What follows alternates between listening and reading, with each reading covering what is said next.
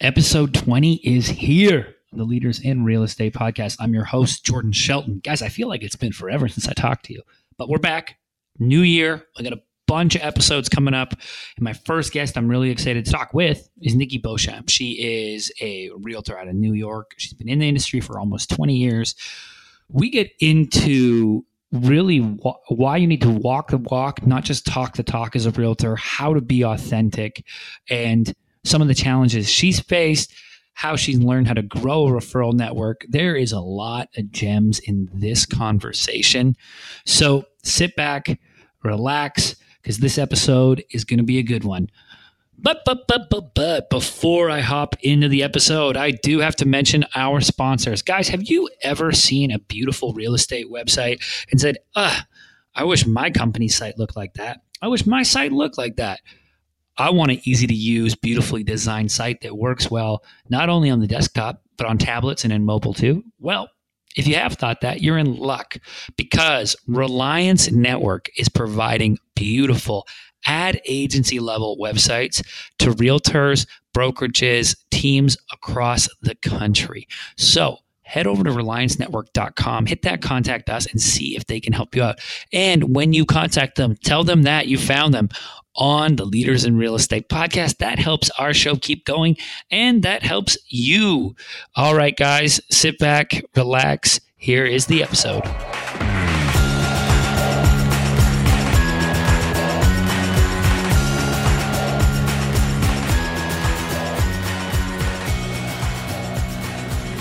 What is going on, people? Welcome back to episode 20 of the Leaders in Real Estate podcast. Today, I am bringing a heavy hitter from New York City, someone with over 15 years experience, Nikki Beauchamp. She is coming. She is an Engel and Volkers advisor. She was actually part of the founding team at Engel and Volkers in New York in 2014. She's award winning. She understands all the nuanced parts of real estate and she really has a command for that New York City market. And we haven't talked to a ton of agents from New York, so I'm really, really excited to hear what she has to say. She has been mentioned and quoted in a ton of media sources from the New York Times, The Real Deal, you name it. Nikki, welcome to the show. Thanks very much for the welcome. That was a, you know, bite-sized – some summation of you know how you got here but really talk us through your journey into real estate and how you got to where you're at now. My background before real estate was actually in finance and technology. I spent almost an entire career and a lifetime in that field. And as a native new yorker i was always getting questions no matter what office i was in about where to live and what to do. So I used to send those out to a friend of mine. And at some point, she suggested that I get my real estate license. And I always thought that was a silly thing to do, that I never had any time for. And quite famously, at the time, she showed up at my holiday party with a vehicle that my referrals from that year had paid for. So I went out and I got my license. And after selling a consulting company, I thought, I'll give selling real estate a chance and see how it goes. And nearing 20 years later, somewhere between 17 and 20, here I am. Wow. That's amazing. And it's funny how it, it kind of, real estate kind of found you, it sounds like. It did. In a way. It definitely found me. Very, very cool. Well, I'm excited to hear uh, more about your experience and jump into these questions. Let's really start with your career. Talk to me about one thing that you're really proud of, and then talk me through, you know, that experience of the steps that it took to accomplish that. I think what I am most proud of in my career is having a reputation for doing the right thing for my clients, no matter what the circumstance. I am that person who has talked people out of doing things that are not necessarily in their best interest, whether it comes from a bank having approved them for a much higher loan amount and my knowledge and understanding of their finances that it could be questionable should they lose a job or fall ill, that they might not be able to sustain that, or from just I gain nothing, and a real estate agent, quite honestly, gains nothing from not doing what's in their client's best interest. That's our job. That's our fiduciary responsibility. And when you lead with that, everything always, all the good things always come back to you. And as a result of that, my business is almost entirely referral based. You know, it's funny eh, you say that, and that's really so true. Is when you lead with, hey, what is best for the client, right? I'm here to serve the client not only are you going to get repeat business, but they're going to refer you out to their friends, family, etc. And this is because you've built trust, and trust comes from telling the truth, uh, not just chasing the next commission check. So I think that's such a powerful lesson. Absolutely. Trust comes not only from telling the truth, but it also comes from being a true expert in your field. And trust is earned. And that happens over time. It's not instant. Totally. And uh, it, it, that's one of the things, you know, the question will come up and people will say, what's the ROI of this? And how do I, uh, we want to quantify everything, right? And it's, I always say, like, when did your best friend become your best friend? Like, what day did they become your best friend exactly? What action? We don't know, right? It took just time. And then you look back and you're like, oh, that's my best friend. And when they call, of course I'm going to answer. I have this sense of trust. Same thing with businesses. When we see Verizon calling us or Spectrum or Time Warner, we're not super eager to answer the phone, right? So we always want from a, real estate perspective and any business perspective to have that element of trust, excitement, expertise that people associate with our name and that doesn't come overnight like you said. All right. Now, flipping flipping it on its head a bit here, talk to me about a failure or lesson that you've learned from so far in real estate. Well, I think that we have a tendency in real estate to always, you always want to believe the best, but sometimes you ignore red flags along the way. And it is okay ultimately to say no to business that's not in your best interest because what happens is as you're spending that time and energy on that thing that's not really in your best interest, you are losing the opportunity to pursue other things, whether it be personal or professional. So the one thing I regret is not having heeded those warning signs early enough. Yeah, the blinders, right? It's trying to see your blind spots. Uh, and it's so it's hard to do. That's for sure. It's really, really hard to do. And, you know, a big part of it often becomes you want to do the best thing and you want to be there until the end, but you also don't want to damage yourself in the process, whether it's your health or your time. Time and money are the only things that we really have. And when you're based on commission and you're working, you're working and you're spending on the business that has yet to close ultimately. And it sometimes you do have to say, you know what, maybe this is not in my best interest. I have been that person as an example that I will act as an informal advisor to a client. Let's say, you know, they have a kid who's renting a small studio apartment or trying to rent an apartment with three people. That may not be in my best interest to go down that rabbit hole necessarily but I can be that sounding board. So I've removed myself from the active every day, but if they have a question, I'm always willing to answer. And that, and that, you know, once again comes back to your point about referrals and building trust. And when you do that and, and remove yourself from that, but still are that helping hand, that uh, expert in the field, that's going to open up other opportunities down the road. Sometimes it also comes down to realizing when you're not the best fit. And that's actually what I think I may have grown really, really great at over the years is determining and realizing early when I am not the best fit for a scenario and helping be that matchmaker so that they do have the best fit. And that's huge because so many realtors, when they first start out, and some some older ones as well, I go to conferences and I'll speak and I'll say, "Who's your target audience?" And they're like, "Everyone." And I'm like, no, no, right? We need to really, we got to get a little bit more fine tuned here. Yeah, I really have to get more granular. And mm-hmm. I will, I will tell people that for me, there's that investment in the relationship. So for me, that investment in the relationship means that I may not take an active role in the transaction, but let's say someone is looking, to, I'm using the apartment rental example because it's kind of front of mind this week, where someone is looking to rent an apartment and maybe they do not want to pay a brokerage fee. I see no reason necessarily that I should be working for free for no money, but it doesn't mean that I can't be their informal eyes and ears. And if they call me up and they say, look, here's this situation, you know, I need some advice, I'm happy to do that because sometimes that's the better option versus running around like a headless chicken for something they're never going to find. totally.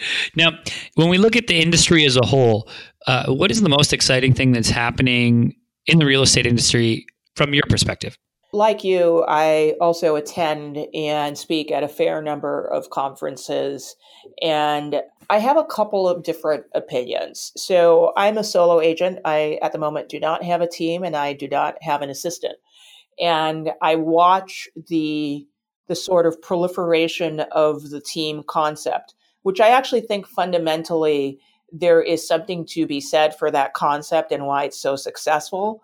But I also think that if you look at brokerage models, if you look at the classic consulting model, there are different things that different people take care of. And what happens today is that an agent somehow feels like you are everything.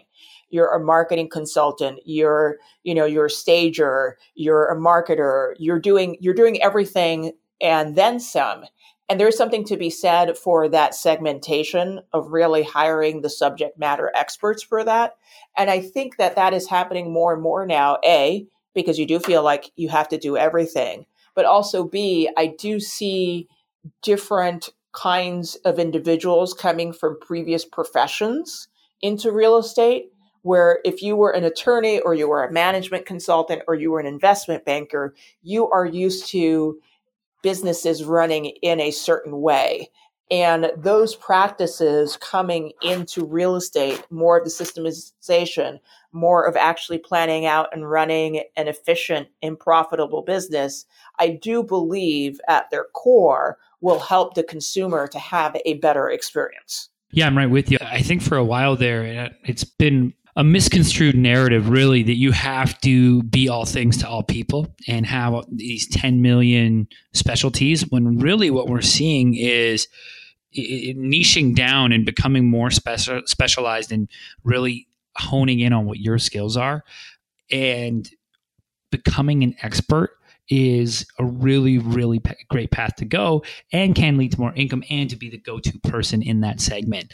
It really can. And, you know, when you asked a question earlier about asking people what their target market is, for some people, that means it's a very specific actual property type.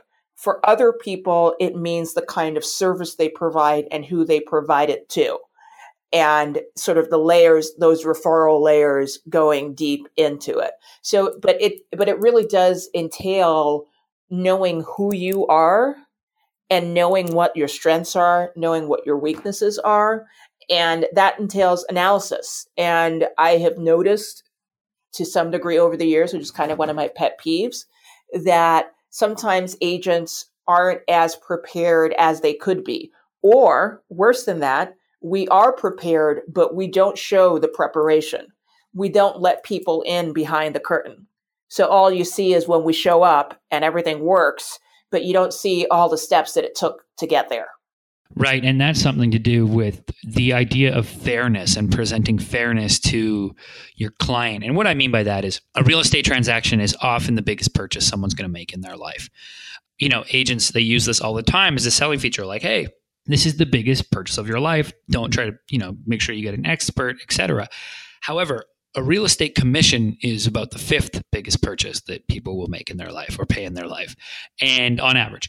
And we want to make sure that we can validate that expense right? In terms of and that comes back to showing people truly the work that you did and being able to articulate because it implies a sense of fairness to the consumer to that person that real estate client that they know hey you really brought your expertise to the table and you elevated and took that purchase to the next level. This is very important in seller markets. In places where houses are flying off the shelves, it there can almost be negative connotation towards realtors, especially what I would call there's a certain segment of the realtor base which I would call order taker realtors. They're not really negotiating. They're just taking a family members come in and said this and that. And, and those are also the people you know, incidentally, that are terrified that they're going to be replaced by a robot or by artificial intelligence. I was at Inman Connect just uh, this last week, and there's always a great deal of fear around either the iBuyer or artificial intelligence and that you're going to be replaced. And to some degree, if you are legitimately afraid that you're going to be replaced, you probably are going to be replaced because that means that you're not demonstrating the value that you have to your clients. And the other part of that is that people, like I think of everyone as, I think of things in terms of client relationships, which is different than a customer relationship. A customer relationship is, okay, you know what, we've done this today and you may never be back. Right like a restaurant, a t-shirt store, etc. Like a restaurant, a t-shirt store, etc. And I look outside of real estate. I mean, it's a it might be a silly example at the moment, but I'm laughing because I'm staring at my shoes. But you know, I have a particular shoe brand that I absolutely adore. And I have no question in my mind that that designer thinks of me, outside of thinking of me as a friend, he thinks of me as one of his clients and he thinks of me long range and he thinks about my lifestyle and he thinks about how I live, how I travel, how I work. And these are all elements that are also true in real estate. Right. It's deeper than the transaction, right? It's not just that it's not, hey, I trade you for this good. It's I want to understand you and how this this good, which in, in, this place is a home, really affects your lifestyle. And I, I think you hit the nail on the head there. That taking that approach that they're not your customers, they're your clients and and it's going beyond the transaction. I mean, let's let's be realistic. The NAR statistic is something like eighty over eighty percent of people would use the same realtor again. But the problem is that everybody disappears, so only twelve or fifteen percent of people actually do use the same agent. And yep. either a the service you provide is so unremarkable that people don't remember you, or b you're actually disappearing. I have a perfect example. Yes, two days ago, a past client of mine sent me an email and says, "Hey, the tenants you the tenants you put in the apartment are fantastic. They're moving. I need you to list the apartment right away." And it stood out to me for two reasons. Number one, I had lost contact with that client for some personal things that came up. My mother became very ill and ultimately died within like six weeks of that transaction. So I had other things on my mind. But number two, the fact that they came back and they said, Hey, Nicole, how you doing? Tenants are moving. List this apartment. Sent me agreements right now. So even though I lost touch with them for the pers- the very personal, life changing reasons that occurred, there was something I hope outstanding enough about my managing and marketing and negotiating for them to get them that tenant that brought them right back to me. Right, right. The bringing that service, eh, that service to another level, which made you memorable. And I, I think a lot of times people hear that statistic, which is, uh, you know, the 80%, 85% of people would use the same realtor, but you know that 10 to 15% actually do. And then they think that they have to become best friends with their every client. You don't. And, just and you don't have just to. provide just provide value. Here's a perfect example. Ask the clients what they want. Most of them will tell you. I have clients who tell me they want to hear from me four times a year. They four times a year they want a market update. I have other clients who tell me they want to know everything. So I used to write a weekly blog once upon a time. And so there were clients who loved that. there are clients who only want to hear from me once a month and they want to know what's going on and what's cool and what's exciting.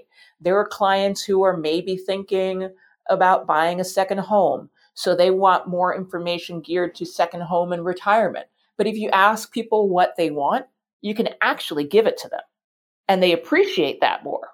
That's huge, and that that's it. it, that's, it, it sounds so simple, right? Like ask them what they want, and then give that to them. Uh, but it will work wonders. So, listeners, if you are uh, doing that, I recommend taking that piece of advice to heart. Actually, communicating with your clients. Understand that every client is different. Some people want communication frequently. Some people want to hear from you once a year. But figure that out, and then make a plan that, that fits that client. Now, if we, Nikki, if we were to take the clock back five years ago what is one piece of advice that you would give yourself?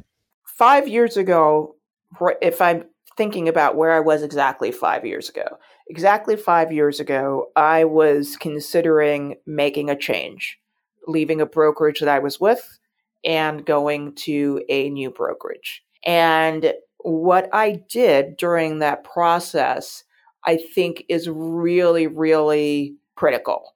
I examined where I was at that point in time. Where was my business? What were the strengths? What were the weaknesses? What would I gain if I switched companies? What could I lose if I switched companies? Was I in a position to negotiate for something a little bit outside of the norm? And it really comes down to really analyzing who you are and where you want to go. And I think that that is something that not enough of us do. We react on impulse. On any given day of the week, I will get a call from an agent who says, Hey, so I'm getting an offer from such and such company, and they're offering X, Y, and Z. And my immediate response will be, Well, how is that really going to benefit you? Where are you right now in your business? And they react, they go, Well, you know, they're offering me you know, 90% commission or whatever the case may be. And I'm going, okay, but that's not really what I asked you. Do what is it about that company or that change that you really feel is going to make that material difference?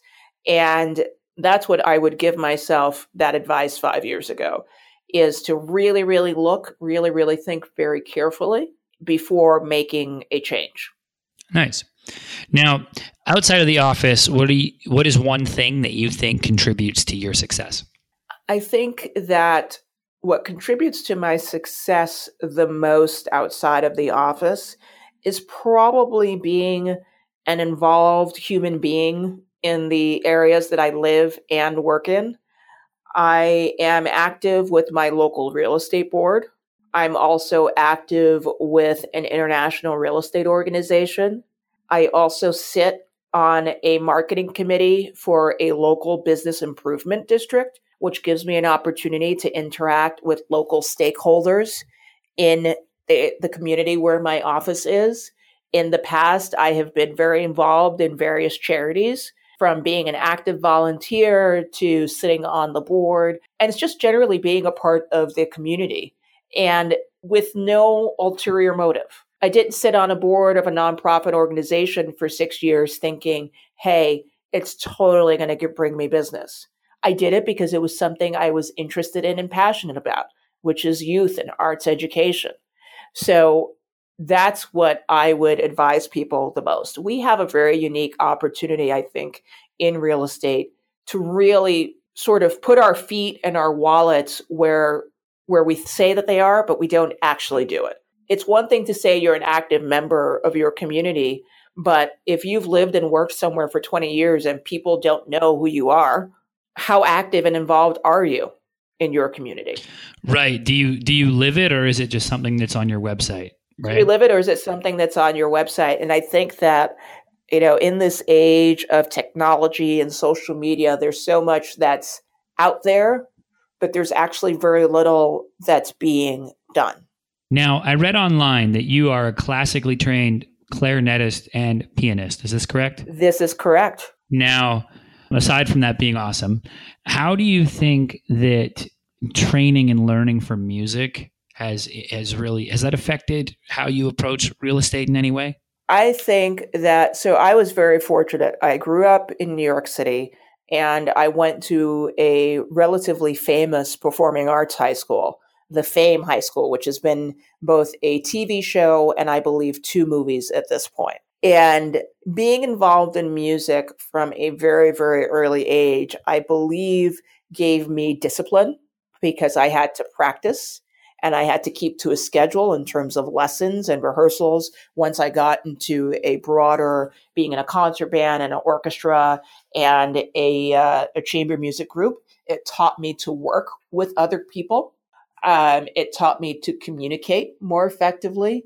And I think that all of this really, really contributed to my academic skill set. That's awesome. And that's something, you know, it's synonymous we've heard with other people who've come on the podcast, whether they are in music or in sports, but when they had to dedicate to a skill and dedicate a lot of time to that skill and work with other people and that the effect is profound today when they actually look back and go, Oh yeah, like sitting there practicing on the piano for X amount of hours like taught you discipline.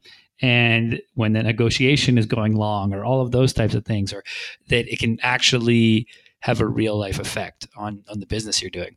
It's very very interesting. It really does. And uh, one of the organizations that i've been on the board with uh, for a number of years is actually focused around providing instruction to youth who are primarily vocalists and it's helped them get into better colleges.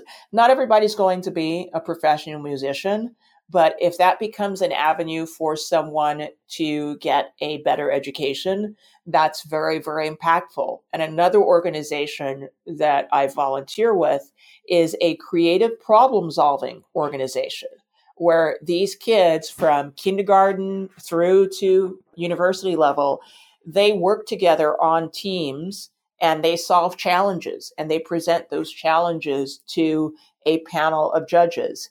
And the ability to work together and work with other people and navigate that dynamic is more important now in some ways than it was when I was growing up because now everybody's so into you know into technology and you sometimes feel that that interpersonal relationship is suffering Right. Yeah, and I, I think that technology should be the complement to the interpersonal relationships, not try to be the replacement. Absolutely. I, I, think the narrative right now out there is that you can replace everything with computers, and that's just not true. I don't think you can be friends with a Facebook page or fall in love with a Twitter account. Maybe you can, but I don't think so. I think there are some people who believe that they can, but it's all about taking that online experience offline and, uh, you know, many, many years ago, when I decided that I would join Twitter and all this other stuff, one of the highest compliments I feel that I ever got was someone saying to me that their experience of me online was the same as when they experienced me offline. And that just means that I'm doing, that I'm me. I'm not putting on a facade. That's awesome, and that's uh, that's definitely nice to hear that uh, how you're representing yourself in, is true to who you are, which I think is important for everyone in the space to do. Right, that to be as authentic as you possibly can online. Obviously, things that are posted online in most facets are rose tinted, but it is. I mean, it's it's complicated because you also, at least for me personally, I believe that I still need to have some semblance of privacy. So there are things that you wouldn't see online from me necessarily, but then there are those things that I'm happy to share about. And that's awesome. And I think taking those those things that can be inspirational, entertaining, but also real, uh, are great to put online. And and then there's also disc- the the matter of discretion. Uh, a couple of months ago, I was supposed to do an Instagram story, or an I think it was Instagram Stories takeover, and it was on my schedule. And then the day arrived, and there was no way that I could do an Instagram Stories takeover because that day, everything that I was doing, no one could possibly know that I was doing it because it was highly sensitive client work that had to be sort of done you know, surreptitiously without anybody noticing. So it's it's also that layer as well. So for me, as as a person and as a real estate broker, there are things that I'm happily sharing about, and then there's there's a whole world of things that you would never ever hear about online, offline, or at all. And I think that uh, that's a good approach. That's a really good approach to do to take with this. Now, when we look at Engel and Volker specifically at your um, your office or shop, as Engel and Volkers calls them. What's one thing that that's happening at your company that you're excited about, or even your own business yourself? Well, I am super excited because this spring, rather, in the, so our office, we are a market center, and in my office, so we are actually on the 11th floor of an office building in Midtown Manhattan. But in the coming months, this spring, there will be a street level retail shop opening on 56th oh. and Park Avenue. So I'm super excited about that because you know, I believe that the way the way many people have their experience of the brand is centered around that retail experience. You're walking by, you can't help but be captivated by the brand and you come in and my clients who travel eh, that's their experience. And same thing with a lot of my colleagues from other offices. You know, they say, they go, okay, so where's your shop? And then I have to explain that we're actually on the 11th floor of an office building. And they go, okay. So I'm super excited about that.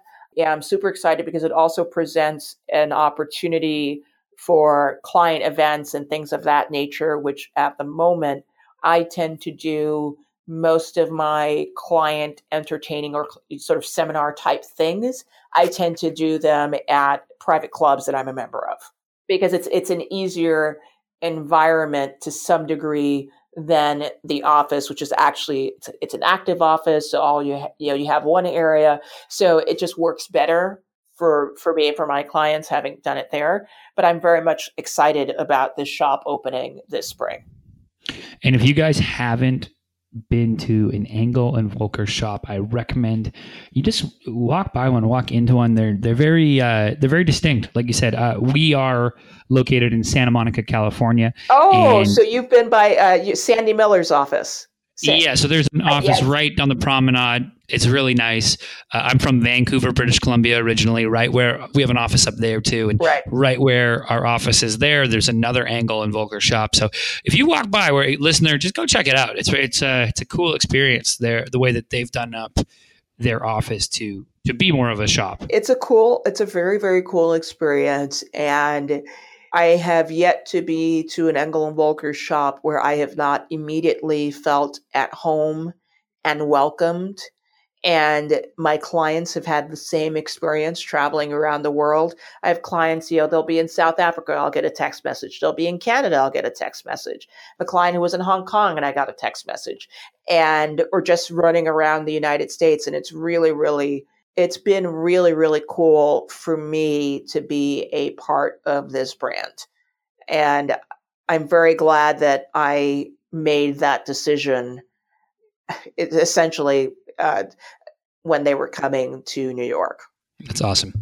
Now, before we let you go, leave us with some wisdom, a piece of guidance that you think others who are maybe just get into the industry could really benefit from. One thing that I think does not necessarily happen as often as it should people see TV shows. They see Million Dollar Listing, they see Selling New York when it used to be on TV, which I don't think it has been in a very long time.